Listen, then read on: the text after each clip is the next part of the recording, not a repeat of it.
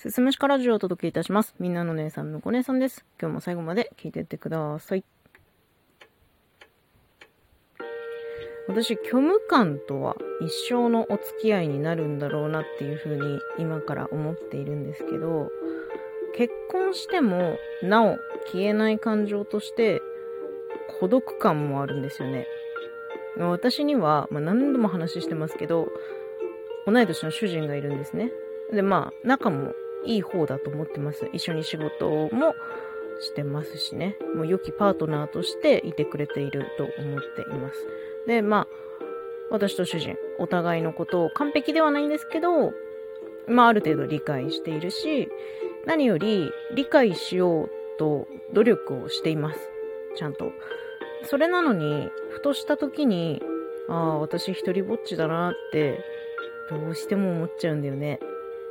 物理的には一人じゃないんですよ。主人がいて、でまあ母もいて、で猫と亀がいるんです。だから物理的には全然一人じゃない。それでもやってくるこの心の孤独感みたいなものがね、あるんですよ。これって何なんだろうね。なんか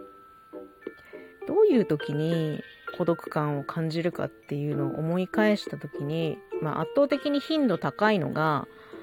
自分はマイノリティだと気づいた時かな。みんな面白いって言ってるけど、私にとっては面白くないとか、みんないいって言ってるものが私は好きじゃなかったりとか、大多数の意見が私に刺さらなかった時、なんかこう思ってんのって世界に私だけなんじゃないかなって思うと、急にね、まあ、私一人ぼっちだなっていう風に感じてしまうんです。で、これに関しては、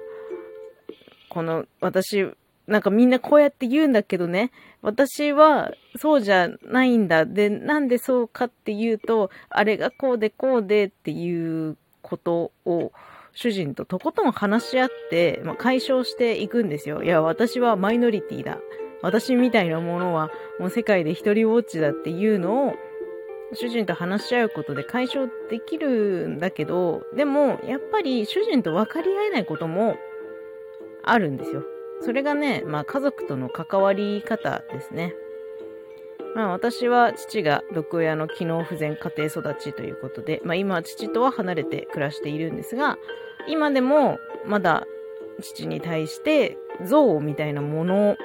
も多分、多分ね、あるし、なんだろうな、なんか言葉にできない、なんかもやもやっとした塊みたいなのがまだまだ心に残っていて、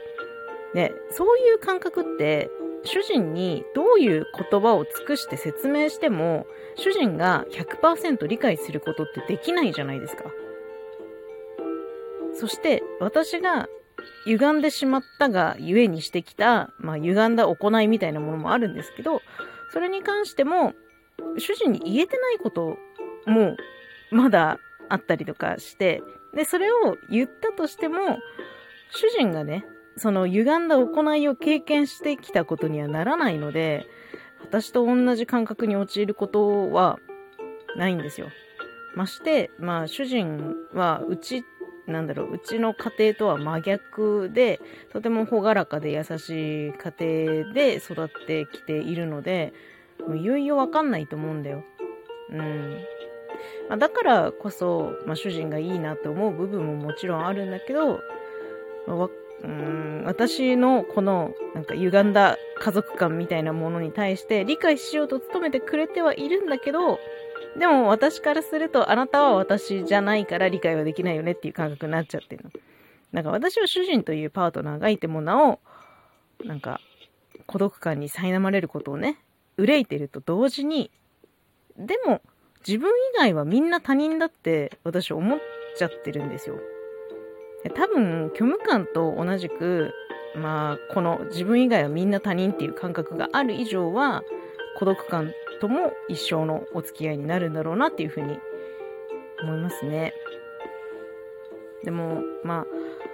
たまに思うのが、なんか私以外の人がみんなそれぞれに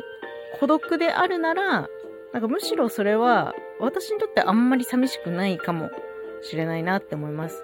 なんかみんな寂しくないです、孤独じゃないですって言ってるのに、私一人だけ孤独だなって感じてんのマジで孤独だなと思うから、だからみんなそれぞれにどこか一人ぼっちな感覚があるんだよって言われたらちょっと和らぐかもしれない。うん。でもまあ一生の付き合いになるんだろうなと思いますけど、今日はちょっと孤独感のお話でした。最後まで聞いていただいてありがとうございます。また次回もよろしくお願いします。